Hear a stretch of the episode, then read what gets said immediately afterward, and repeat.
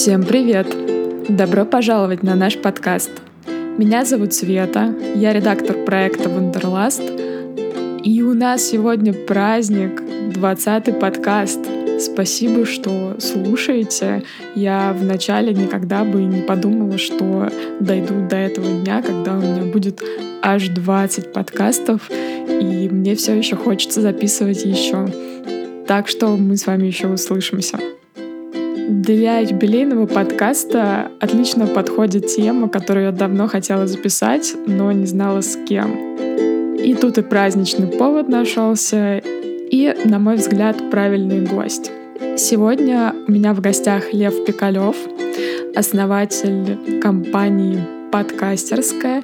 И мне кажется, Лев реализует очень классную идею. Он помогает делать подкасты крутыми. То есть классно записывает подкасты для тех, кто не хочет морочиться с технической частью, помогает с монтажом, делает джинглы, звуковое оформление, все, что нужно подкастерам. Я думаю, что это действительно тот сервис, которого всем не хватало. Я в полном восторге и от самой идеи этого проекта, и от того, с каким качеством и с каким посылом Лев все это делает. Сегодняшний подкаст будет полезен тем, кто хочет делать свой подкаст или не может определиться, делать ему свой подкаст или не делать. Сегодня с вопросами для Льва мне помогали мои дорогие любимые патроны, которые добавили в мой список предварительных вопросов очень крутые, интересные вопросы, до которых бы я сама не додумалась. Спасибо вам, ребят. Я от вашего имени обязательно задам вопросы Льву. Кстати говоря, Лев после записи подкаста сам стал патроном подкаста Wanderlust а на Patreon е, что мне очень приятно. Я его к этому не склоняла, но это здорово, что он это сделал. Если вы хотите сделать так же, то ссылка будет в описании подкаста. Такая поддержка для меня очень много значит. Это очень ответственный момент и невероятно заряжающий. Если вам подкаст понравится, то, конечно, пишите мне, звоните мне, присылайте мне почтовых голубей и рассказывайте об этом. Я, естественно, обожаю это обсуждать. И, конечно же, оставляйте свои отзывы и звездочки на iTunes, потому что если у подкаста Wanderlust а будет много звездочек и много отзывов, то еще больше людей услышат те классные мысли, важные, нужные, которые обычно высказывают наши гости. А значит, у нас с вами будет больше единомышленников. Я считаю, что это очень круто. Ну что же, в честь юбилея налейте свой любимый напиток, кофе, чай, шампанское, зеленый смузи, что вы там пьете. И давайте начинать. Поехали! Лев, привет! Привет, Света! Лев, спасибо, что пришел на мой подкаст. Это мой юбилейный подкаст, и им я хочу ответить на самый популярный, пожалуй, вопрос, который люди мне задают о моем подкасте. Как сделать свой подкаст? Я надеюсь, что мы с тобой поговорим о том, как просто или не просто сделать это с технической стороны. И в конце нашей беседы люди решат, надо им заморачиваться или не надо, и если надо, то как это сделать. У меня вообще есть ощущение, что подкастерский рынок в России прямо сейчас свой ренессанс переживает. А как ты думаешь, почему это вообще происходит и стоит ли делать прямо сейчас свой подкаст? Так, давай я сразу скажу, что с технической точки зрения сделать свой подкаст очень просто, поэтому те, кто уже сейчас хотят отключиться и загрузить, не надо так делать. А, я в течение этого выпуска постараюсь вам это доказать, что это все просто. Вот. А по поводу того, а, почему вообще сейчас случилось с подкастами то, что с ними сейчас происходит, а у меня есть ощущение, что они действительно перерождаются, потому что, ну, вообще довольно странно говорить о подкастах в 2018 году, а, потому что они уже очень давно существуют, и в России в том числе, и вроде как бы это уже такая тема, которая уже свой пик уже поимела, и все. Вот. По крайней мере, мне так говорят многие мои знакомые, с которым я рассказываю о том, что вот, смотрите подкасты. Вот, они говорят, чувак, кажется, ты э, как-то десятилетием уже практически э, промахнулся. Хотя, в общем, да, я, честно говоря, у меня нет ответа на твой вопрос, почему так получается, но у меня реально сейчас создается ощущение, что вокруг почему-то вдруг много людей, которые задумались о своем подкасте. Помимо того, что просто, ну, просто люди, э, ну, грубо говоря, бытовым, бытовой подкаст хотят делать какой-то свой личный, э, еще и бизнес в эту сторону идет. Э, ну, мне кажется, что на самом деле это ну, я вчера как раз про эту тему думал, что, возможно, из-за того, что как бы, ну, YouTube уже в каком-то смысле поделенная такая сфера, то есть там уже э, все перебурлило, все образовалось, э, вперед вышли какие-то там классные или не классные ребята, и там уже как бы такое перенасыщение этим Ютубом, э, и, возможно, подкаст — это такой новый виток этой истории, и как раз с Ютубом я это тоже связываю, потому что ну, появился э, YouTube Premium, который, по сути, дает возможность YouTube пользоваться как подкастерской платформой, потому что э, очень многие э, видео я смотрю на YouTube ушами. Кстати, это интересно. У меня тоже есть такой паттерн потребления, и я поняла, что да, это интересно. Даже надо туда загрузить, пожалуй, подкасты наши. Да, это, кстати, мне кажется, точно нужно делать. Вот. А про YouTube, да, я на самом деле YouTube пользовался как подкастерской платформой, ну, в плане как потребитель. А, я им пользовался вот когда у меня появилось первое какое-то устройство на iOS, какой-то iPod у меня появился, я уже YouTube смотрел в фоне. И потом они хитрым образом все это убрали с какой-то версии, то есть нельзя было в фоне послушать YouTube. А сейчас опять можно, и это стоит денег. Но я готов прям за это платить, потому что это очень удобная история. Вот. И, ну, вообще, мне кажется, что... Э, ну, в целом, насколько я знаю, ты лучше меня про это знаешь, что в Америке в целом индустрия с подкастами довольно активная, и люди там зарабатывают на подкастах деньги, и это прям, ну, какая-то такая история. Да, но я думаю, мы еще обсудим, как монетизировать подкасты. Я расскажу, как это люди делают в Америке. А ты сейчас занимаешься продюсированием подкастов для других людей в том числе помимо того, что делаешь свой, а расскажи, с какими как бы, запросами тебе люди обычно обращаются, зачем они хотят делать свой подкаст, какую цель они преследуют? Ну, смотри, у меня сейчас, я не могу сказать, что очень большой во всей этой истории опыт, потому что я, по сути, только начал делать свой вот такой бизнес. А, наверное, имеет смысл рассказать вообще, почему мне эта идея пришла в голову, потому что она, на самом деле, родилась из запроса. А, я э, изначально, я думал, я в, в начале в конце прошлого года я загрустил и подумал, что хочу менять свою какую-то деятельность, что-то другое делать. А, и увлекся музыкой, и начал делать музыку. Нашел себя в этой истории. А, пишу электронную музыку, вот выпустил недавно альбом, и, в общем, доволен всей этой историей. И я начал думать, мне нужна какая-то работа, связанная со звуком.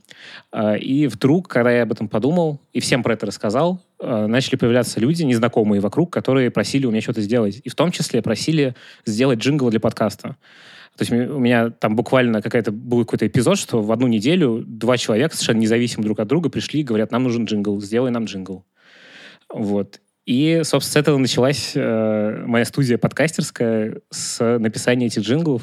А дальше как-то пошло-поехало, и люди стали обращаться э, за монтажом и, и вообще с консуль... за консультациями, а как вообще начать, что надо. Потому что вроде как потребность такая у человека есть, подкаст свой записать, а, ну, а как это делать технически, э, представления нет.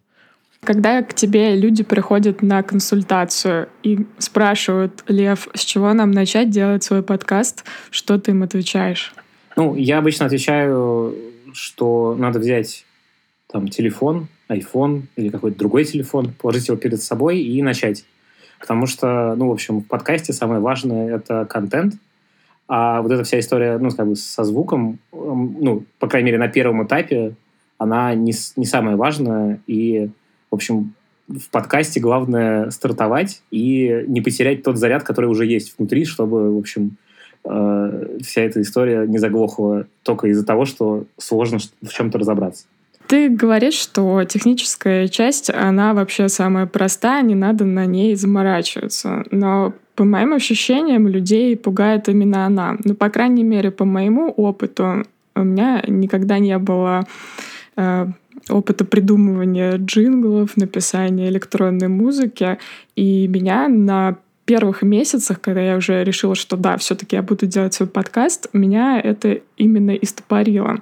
Э, вот расскажи, из чего состоит создание подкаста, с технической стороны в том числе, чтобы ну, было понятно, что действительно все просто. Окей, okay. а, ну смотри, на самом деле, а, опять же, чтобы начать, нужен телефон и, ну, или что-то с микрофоном, ну, в телефонах просто сейчас довольно неплохие микрофоны, и э, можно записать голос вменяемо.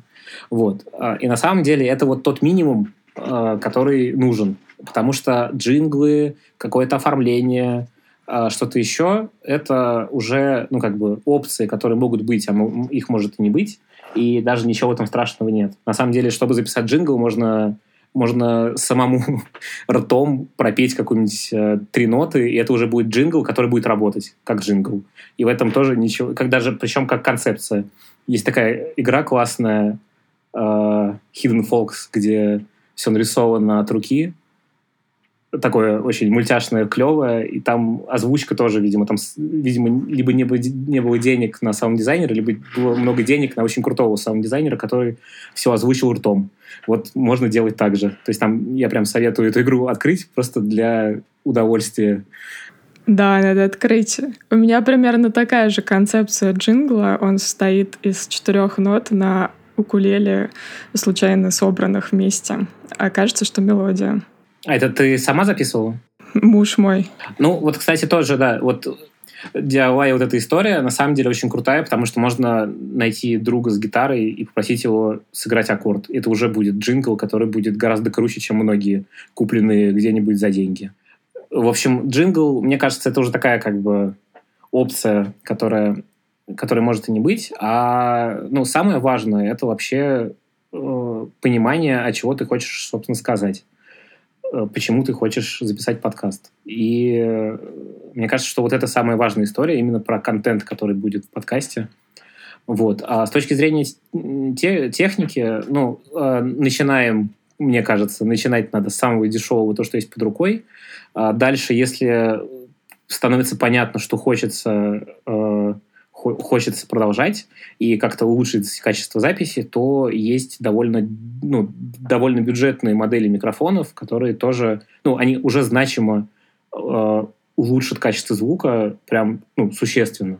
Вот. И стоят они, сто, то есть, условно, если говорить про Россию, то можно за полторы тысячи рублей купить микрофон, который уже будет очень вменяемый звук давать.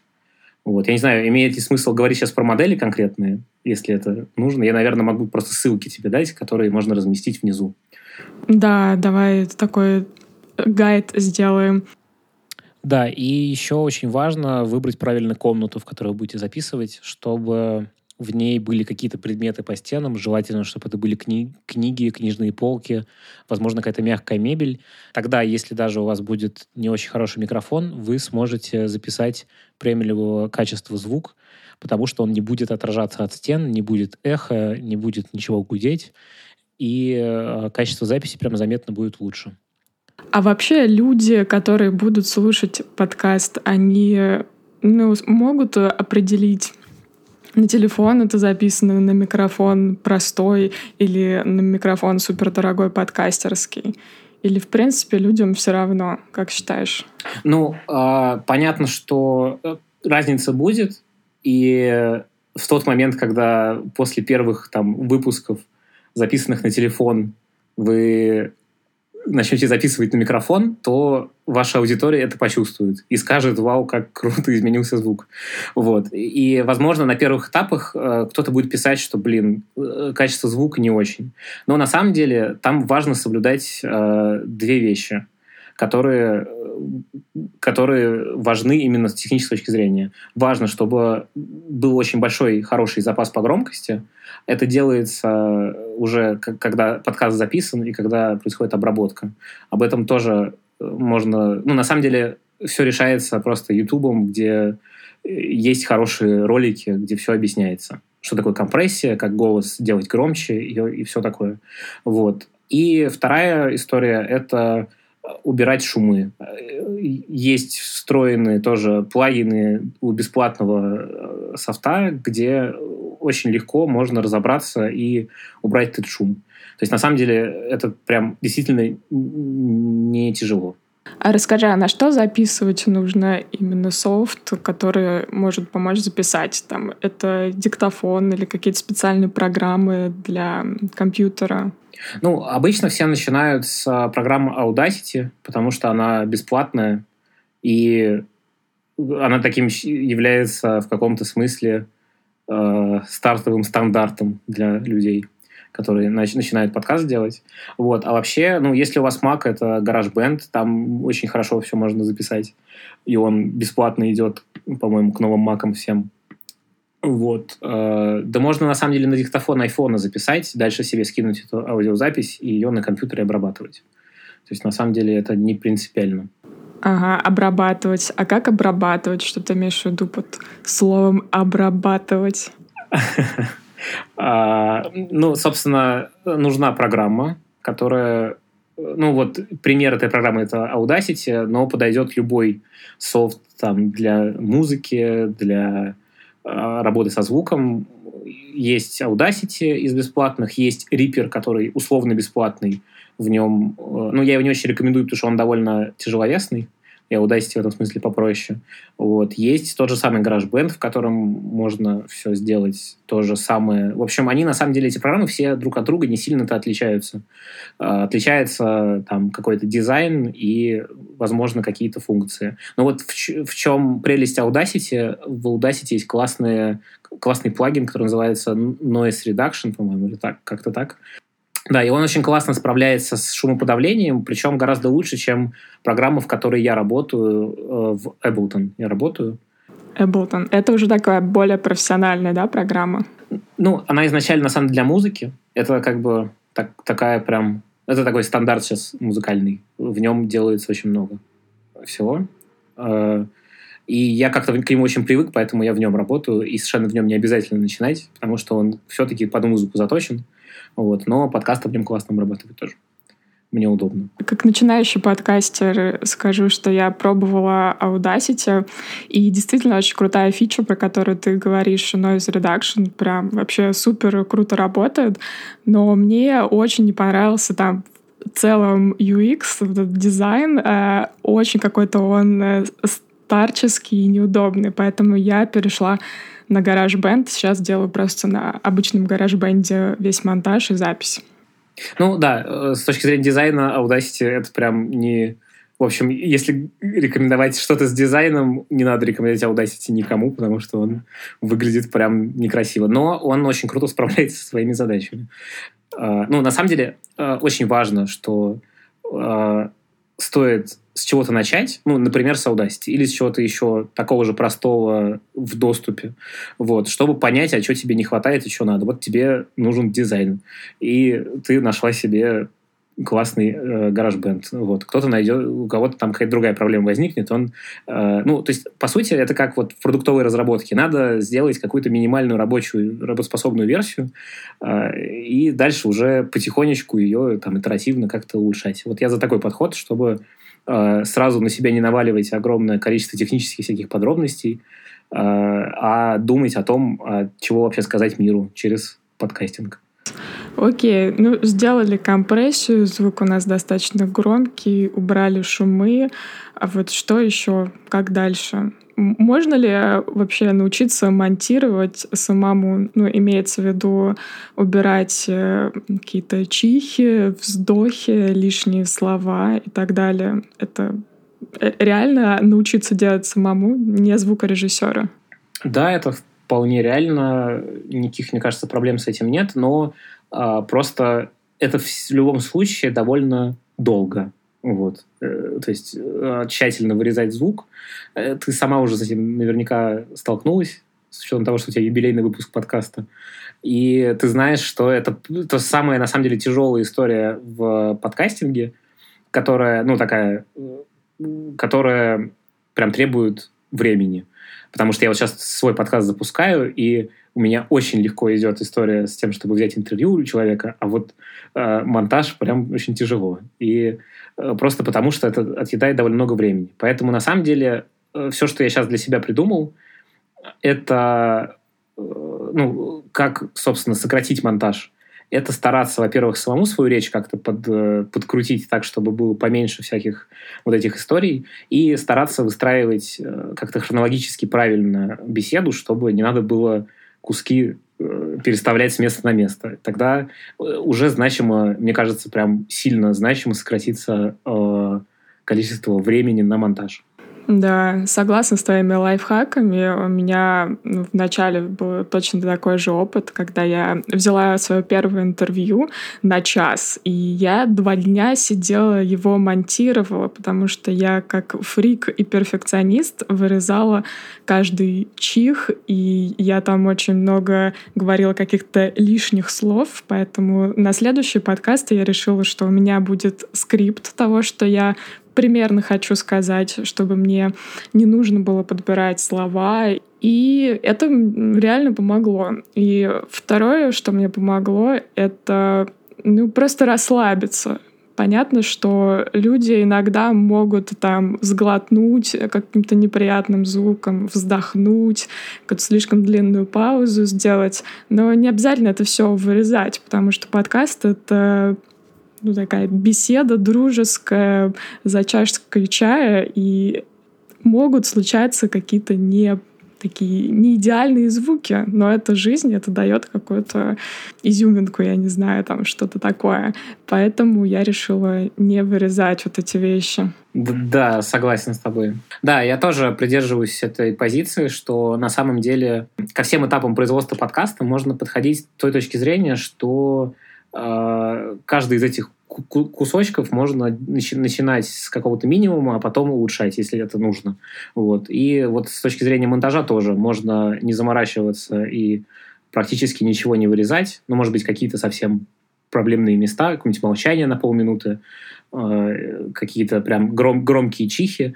Вот. Э, а дальше уже можно задуматься над тем, а хочется ли как-то с точки зрения монтажа что-то улучшить. Но это тоже все не обязательно. И опять же, главное контент, главное то, интересно людям слушать или нет.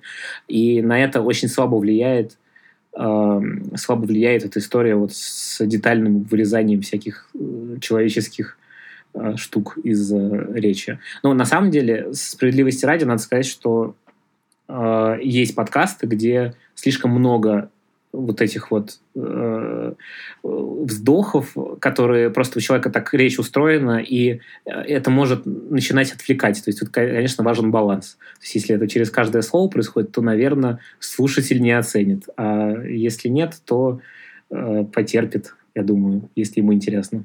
Согласна. Еще очень много слов-паразитов бывает таких любимых у людей. Типа «на самом деле» или «типа» или «а».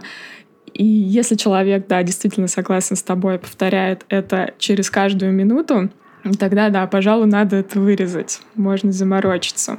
Хорошо, мы с тобой э, сказали, как записывать свой подкаст, если ты говоришь один. Но если ты берешь интервью у кого-то, как сделать в таком случае? через там скайп записывать или как еще? Ну, на самом деле, э, тут важно сначала понять, как будет как будет устроено интервью, потому что если это история про удаленное общение, то тут все довольно просто.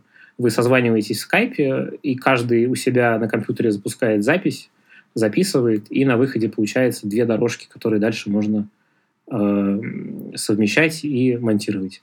Вот. А если речь про э, очное общение, когда два человека сели рядом, рядышком и разговаривают, то тут, э, по сути, можно делать примерно то же самое. Ну, важно, чтобы было два записывающих устройства.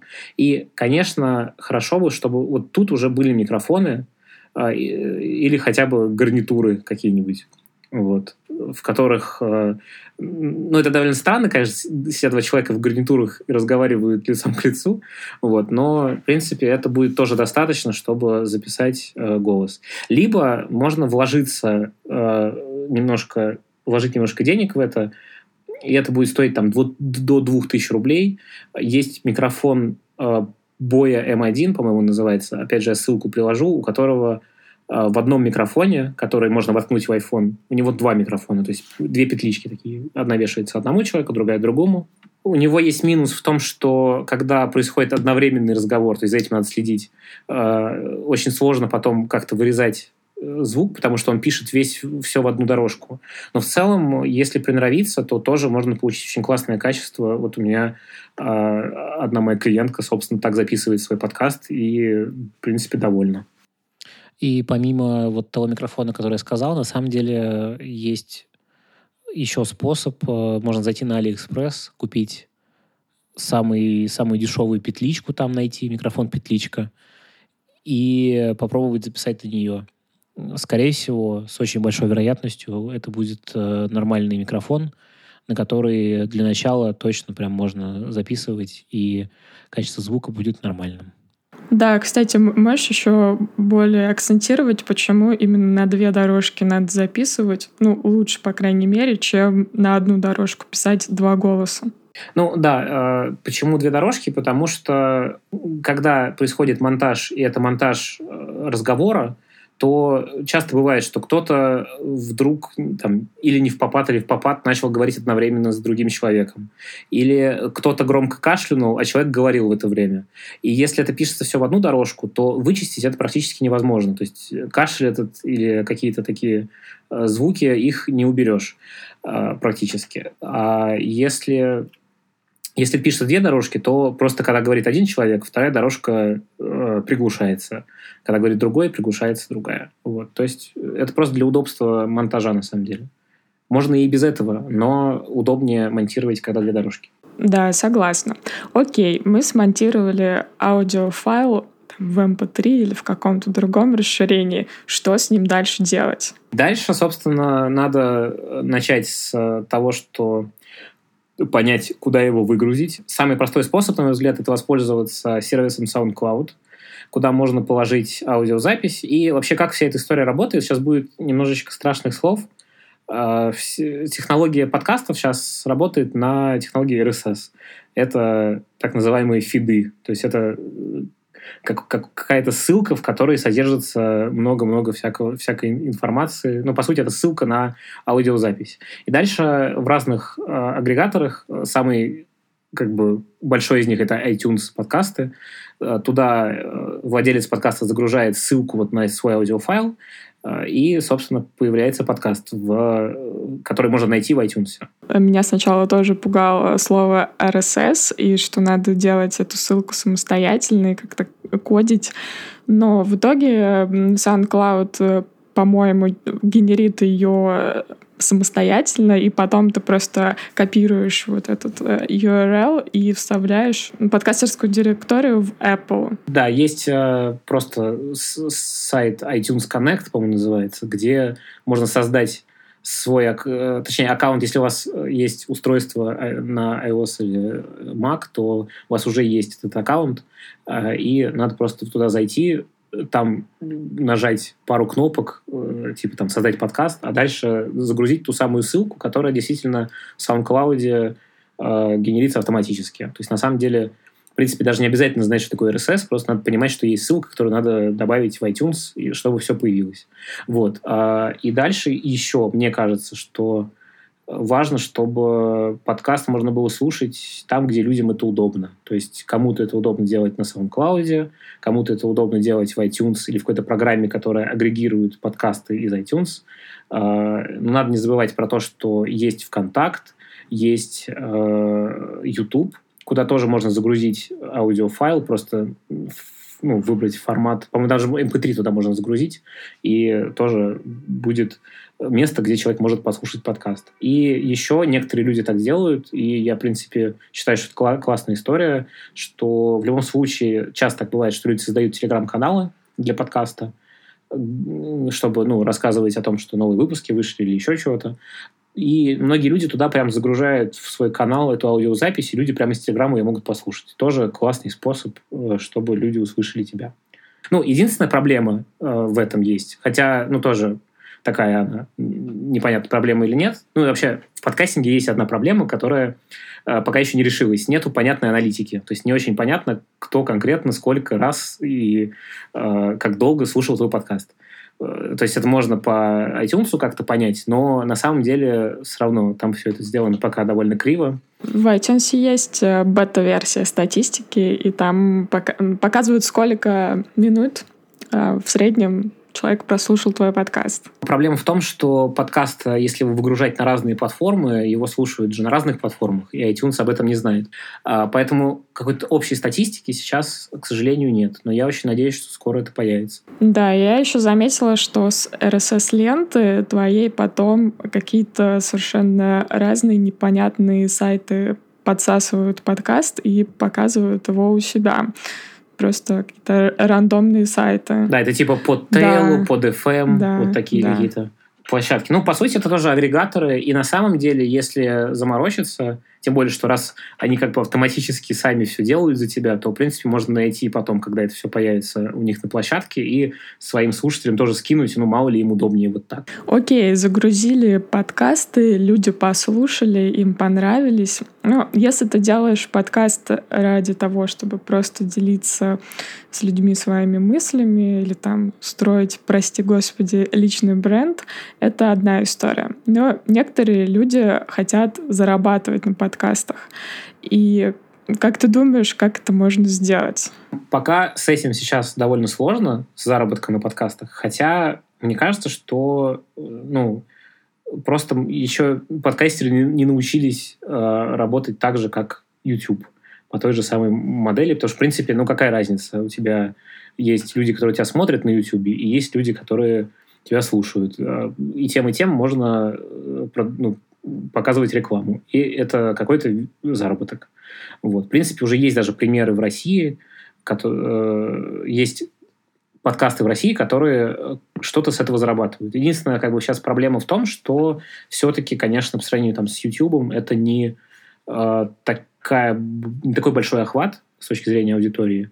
И поэтому рекламодателям ну, у меня как, у меня есть гипотеза, что на самом деле рекламодатели даже про, про это и не думают. То есть они не то, что думают, что вот на подка... не хотим размещаться в подкастах, они просто особо-то и не знают, что так можно.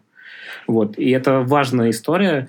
И я надеюсь, что там моя студия что-то с этим придумает, что вообще, что, чтобы люди начали с этого зарабатывать, просто чтобы рекламодатели об этом задумались. Потому что на самом деле, э, если у меня есть такое предположение, что если так посмотреть на аудиторию, сделать там срезы по географии, по, э, по там соцсрезы какие-то, то будет понятно, что довольно интересная для рекламодателя аудитория да, в подкасте, подкастинге. Вот, поэтому я думаю, что все это будет. Плюс, почему у меня есть такие позитивные мысли, что я с э, надеждой смотрю в будущее, потому что э, сейчас появляется, появилась платформа ВКонтакте, подкастерская, и это значит, что ну, они явно это запустили не потому, что там есть два человека, которые слушают подкаст. Видимо, есть, ну, у них есть понимание, что это э, неплохая аудитория.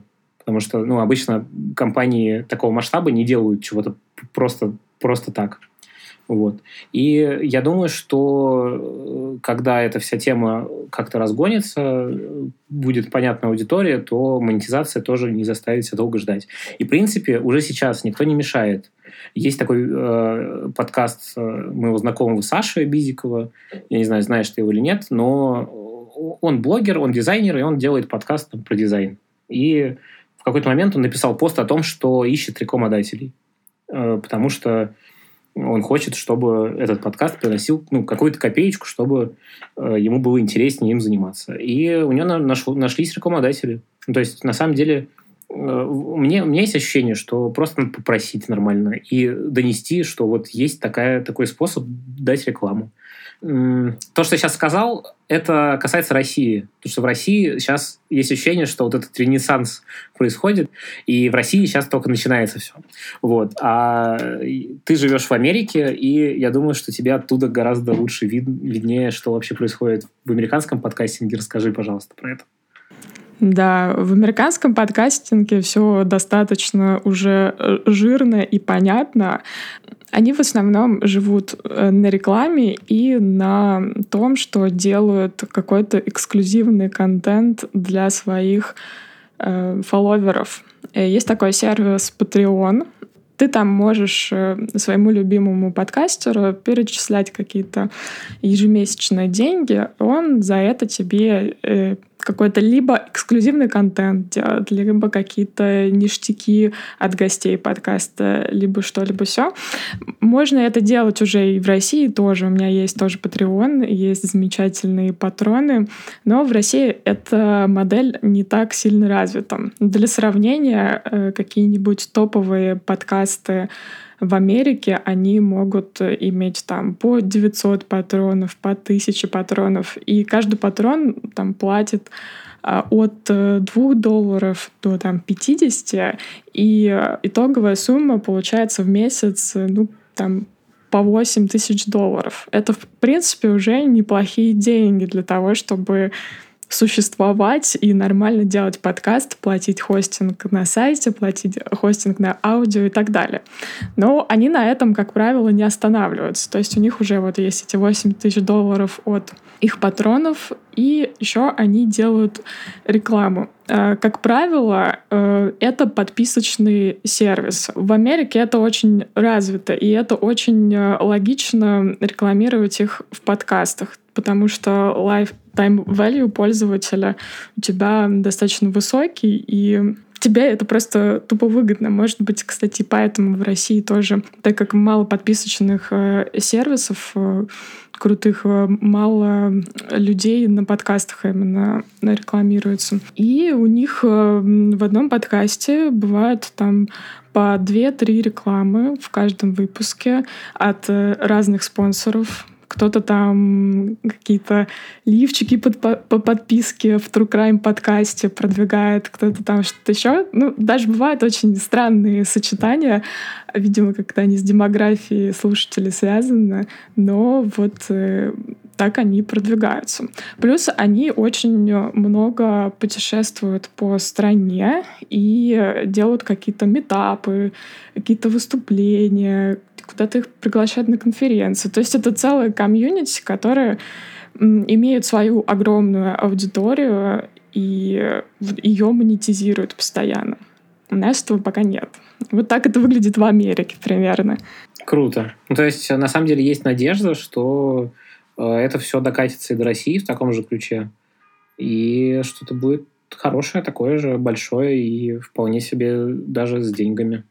Я рассказала про Patreon, и на самом деле у моих патронов есть к тебе несколько вопросов. Я хотела бы их задать пользуясь случаем. Давай. А, вот очень интересный вопрос от э, Маши Игнашевой. Она м, спрашивает, она задает тот вопрос, который меня саму очень интересует. И э, как раз в тему э, финансов и времени и так далее чем секрет людей, которые ведут профессиональную деятельность и параллельно умудряются писать регулярные качественные подкасты? Вот э, я на самом деле не знаю, как ответить на этот вопрос, и хочу послушать твое мнение, потому что действительно, если ты совмещаешь подкаст с какой-то еще работой, тебе достаточно сложно делать что-то качественное регулярно. Ну и вообще, важна ли регулярность? Наверное, два вопроса как делать качественно и регулярно, и важно ли делать регулярно? Для начала привет, Маше. Спасибо за вопрос. Вот. А по поводу... То есть у меня нет ответа на эти... Точнее, у меня есть примерный ответ на вопрос про регулярность. То есть мне кажется, что все-таки а, регулярность, она важна, и это... Э, на самом деле это как работает там social медиа, вся история, что тебе нужно постоянно иметь контакт с аудиторией. И это один из, э, собственно, способов постоянно с ней иметь контакт. И, и регулярность в этом смысле важна. Ну, то есть мне кажется, что просто один выпуск в полгода это... Э, хотя, с другой стороны, почему и нет? Может быть, это такой формат необычный. Э, и это будет фишкой подкаста. Возможно. Такой дайджест типа на медни за полгода. Вот. Э, но мне кажется, все-таки регулярность, да, важна. А что касается, как вообще регулярно делать подкаст и совмещать, ну, я думаю, что в целом тут важна история про то, чтобы сокращать время на производство одного выпуска. Стараться максимально просто и быстро это делать, чтобы мысль о том, что вот надо сделать еще один выпуск, не приводила в ужас и в уныние. Как-то попытаться выстроить процесс таким образом, чтобы это было быстро, безболезненно и приносило удовольствие. Потому что мне, в принципе, кажется, что заниматься какой-то историей, какой-то вещью надо тогда, когда она приносит удовольствие. Если она не приносит удовольствие, то ну, наверное, не надо просто э, это делать. Вот. А чтобы, в общем, не было неприятных всяких ощущений э, от производства подкаста, ну, вот надо как-то попытаться сократить время. Либо, если есть у вас свободные деньги, обратиться в какую-нибудь студию, которая э, поможет вам делать все быстро и вот так безболезненно. А, например, к тебе, да? Я ни на что не намекаю. Ну, окей. вот. Ну, как бы это один из способов, но можно и как-то по-другому выстроить процесс, чтобы было все легко. Ну, например, просто договориться с собой и со своей аудиторией, что ты ничего не монтируешь. Ты просто записываешь, и как вот есть, так и э, публикуешь свой подкаст. И я такие подкасты тоже знаю, и они довольно неплохие, почему нет? Э, то есть просто мне кажется, что важна вот эта идея, что надо попытаться все делать просто и легко. Ну, это как бы моя жизненная такая, э, моя жизненная э, такая, как стратегия выживания в этом мире, что я стараюсь максимально упрощать все вещи, которые я делаю, чтобы мне было просто и легко, и я не делал то, что мне не нравится. Круто. Тим Феррис говорит, что хронометраж подкаста вообще не важен. То есть мы решили, что регулярность важна, давай теперь поговорим про хронометраж. И Тим, он делает выпуски по два-два с половиной часа. И это меня, если честно, от них отпугивает, поэтому я его не слушаю в последнее время. А что ты думаешь относительно хронометража? Сколько там минут, часов, дней должен длиться выпуск? Ну, а, мне кажется, что надо посмотреть на аудиторию и понять, а когда они, собственно, слушают, при каких условиях они слушают подкаст. Потому что, ну, по крайней мере, вот по моим ощущениям, по моим, по моим опросам людей, люди в основном слушают подкаст в дороге. Дорога у людей занимает от получаса там, до часа, иногда даже меньше. И э, мне кажется, что логично э, укладываться вот в это время. Э, то есть там в, пол, в полчаса, в час. Просто потому что... Ну, то есть, на самом деле, конечно, не важно, потому что подкаст можно продолжить слушать с любой точки и дробить выпуски. Но, опять же, зависит от формата. Потому что, ну, можно устать банально слушать четырехчасовой выпуск. Это просто как бы с точки зрения даже, ну, как дизайна в каком-то смысле, просто чтобы была какая-то структура понятная. И э, у есть ощущение, что все-таки длинные подкасты могут слушать не так активно, как Э, более такие емкие и короткие. Просто потому, что у нас ну, там многие, многие говорят про клиповость мышления. Э, мне кажется, это немножко преувеличенная история, но все равно она имеет место быть. Согласна. В Америке есть очень популярный подкаст Astonishing Legends, и в нем э, они делают по четыре выпуска, и каждый выпуск по два часа на историю. То есть, чтобы ты прослушал весь этот подкаст, один эпизод, по сути, тебе нужно там 8 часов. За это время ты можешь прослушать целую аудиокнигу. И я с тобой абсолютно согласна, что лучше делать подкасты которые могут в утреннюю пробежку или в дорогу до работы вписаться. Ну и еще мне кажется, что на самом деле, э, что если вы начинаете подкаст свой делать, мне, мне кажется, что если вы начинаете делать свой подкаст, то, э, опять же, чтобы сократить то время самого долгого и неприятного монтажа, э, просто взять и сделать его не час, а 20 минут. Это уже сократит монтаж, там, если мы говорим про часовые выпуски, в, там, сколько, в 4 раза получается? В 3? Блин, я математик мам, мамкин математик. Вот. В общем, да. Если делать короткие подкасты, короткие выпуски, то и монтировать их быстрее, и удовольствие будет приносить больше. А какие русские подкасты тебе нравятся? У кого учиться? Что вот слушать, чтобы вдохновиться? А, я сейчас начал делать как раз э, от своей студии такие подборки подкастов которые я сам слушаю, и я стараюсь каждую неделю находить что-нибудь новенькое для себя. Вот.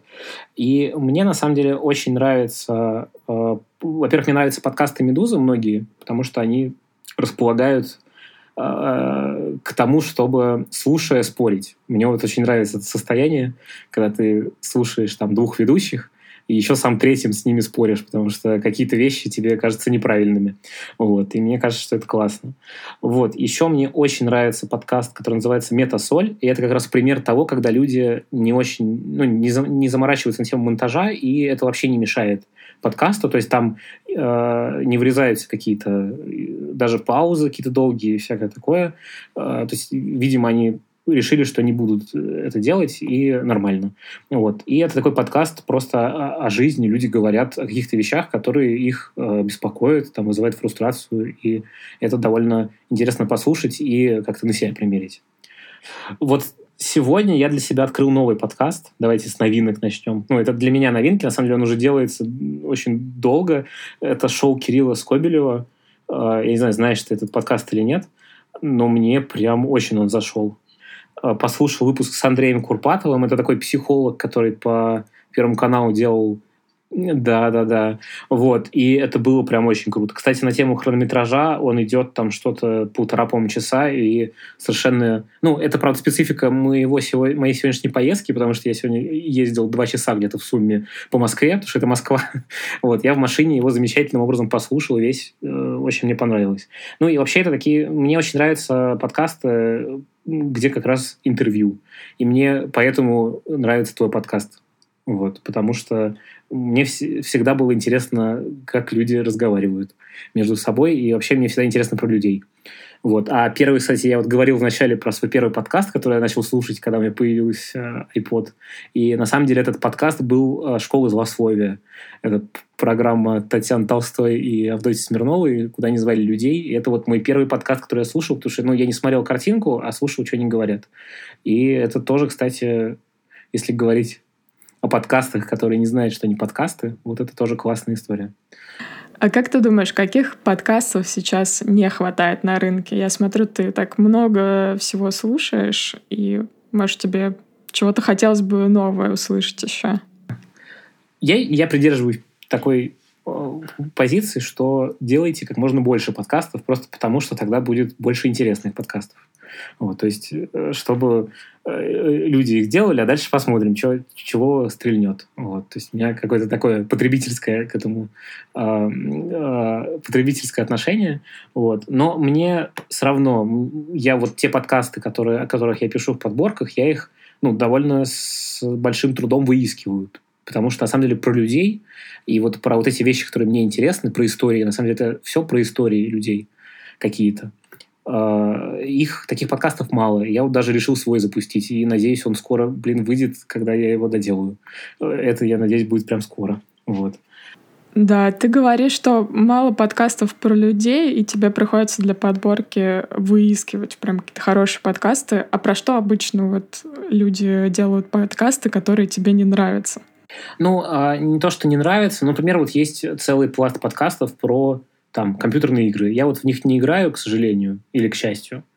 А, и мне просто неинтересно. То есть они, они классные. Есть даже подкасты, которые уже выходят там много-много лет. У них там по 500 выпусков.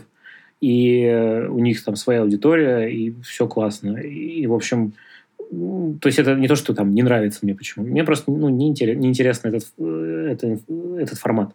Вот. А есть подкасты, много подкастов про бизнес, и у меня есть ощущение, что там ну, не все хорошо разбираются в бизнесе, кто делает подкасты про них.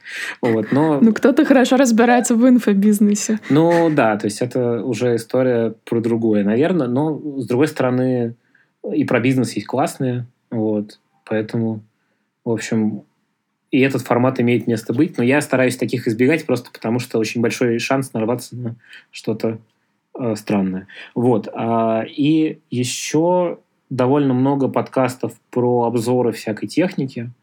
Э, и, ну, то есть я техникой пользуюсь, но я не готов про нее несколько часов слушать. То есть мне интереснее как раз про людей. Поэтому, собственно, у меня такой вот, такая направленность в эту сторону. Но они тоже есть хорошие. И, в общем, мне кажется, что важно, чтобы было какое-то разнообразие. Тогда в этом разнообразии будет рождаться что-то очень крутое и значимое. А, ну и напоследочек у меня есть э, еще один вопрос от патрона. Это Виталий Федосов. Он э, спрашивает про стратегию, э, как ее сделать для подкаста и так далее. Я скажу за себя, что у меня такая стратегия просто найти, что мне нравится, с этим человеком провести беседу и выложить. У меня плана на то, чтобы как-то растить подкаст или что-то вот делать, нет. То есть я действую интуитивно. А расскажи, как э, ты считаешь для себя правильным? Ну, я на самом деле тоже думаю, что вот эта мысль о том, что ну, делать, что нравится, и дальше это выпускать и получать удовольствие, это самая вообще правильная стратегия, даже не про подкасты, а вообще про жизнь. Вот. Я считаю, что самое важное во всей этой истории про стратегию... Да, кстати, привет, Виталий. Спасибо за, за вопрос. А, я считаю, что э, важно сделать так, чтобы твой подкаст было легко услышать. Просто э, мне кажется, это одна из ошибок, которая имеет место быть, что ну, просто выложите везде, где есть шанс, что хоть один человек это услышит. Это уже очень крутая стратегия, просто что есть к вам доступ, и вас можно послушать. Ну и вторая часть – это попробовать об этом рассказать где-то в соцсетях, а, попросить своих друзей, у которых там есть какое-то количество подписчиков или там друзей в Фейсбуке, попросить их расшарить, прямо в личку написать, скажи, пожалуйста, вот мне это важно, я это делаю, я не заплачу тебе за это денег, э, пожалуйста, расшари. Вот. И, э, скорее всего, ваши друзья не откажут вам в этом. И это уже, на самом деле, стратегия. То есть уже вы увеличиваете шанс, что ваш подкаст найдут и вас послушают. Вот. Ну и на самом деле, мне кажется, что еще важная история про то, чтобы была какая-то э, приличная картинка, на которую захочется нажать, когда этот подкаст находится в, поис в поисковике. А, и чтобы было понятно, о чем это, чтобы ваша аудитория сразу, когда она попала на страницу подкаста, прочитала там три предложения и поняла, что этот подкаст я с собой хочу как-то ассоциировать и слушать, или не хочу. Ну, то есть, если вы про компьютерные игры, то напишите про компьютерные игры. Вот. Если вы про людей, то так и напишите, что про людей. Просто чтобы, на, э, когда человек выбирает себе, э, что послушать, чтобы он понимал, что его там ждет внутри. Ну, либо пишите, что это большой-большой секрет, нажимай, товарищ, и слушай, и тогда, может быть, это тоже будет классно работать. Класс, Лев, спасибо. Мне кажется, мы раскрыли вопрос, зачем и как делать подкаст. Спасибо тебе, что поделился своими советами. Хотим услышать твой подкаст, и если кому-то нужно сделать э, свой подкаст или посоветоваться, вы можете обратиться в подкастерскую Льва. Да, и на самом деле не стесняйтесь писать мне в личку. Я надеюсь, Света скинет мой контакт куда-то. А, и у меня такая политика, что любителям я консультирую все бесплатно, рассказываю, как все сделать, и я очень хочу, чтобы было больше классных подкастов. Поэтому спасибо, Света, что позвала меня, и что мы смогли про это поговорить, и э, спасибо вам, что послушали. Вот. Пока. Спасибо, пока-пока. Ребята, спасибо, что прослушали подкаст. Я надеюсь, что решение принято быть или не быть. Если это так, то пишите мне и рассказывайте, какие у вас есть идеи подкастов. И если вы что-то запускаете, тоже пишите, мне очень интересно. Надеюсь, что было полезно. Если какие-то есть дополнительные вопросы, пишите в комментариях к этому подкасту. Мы со Львом на них ответим с удовольствием, конечно, почему бы нет. Ну и напомню, что если вы хотите поддержать подкаст Wanderlust а, поучаствовать в его развитии, то ссылка на Patreon, на наше сообщество, она будет в описании подкаста. Присоединяйтесь, участвуйте. Для патронов я делаю отдельный, как мне кажется, классный контент. И надеюсь, им тоже так кажется. И если подкаст вам понравился, то я очень буду рада вашим отзывам на iTunes. Ссылка тоже есть в описании подкаста. Ссылки на оборудование, которое мы обсуждали, и софты там разные, они будут на лендинге подкаста на сайте Wanderlust а. Вот такая поэзия. Ну что же, увидимся на следующем подкасте. Пока-пока.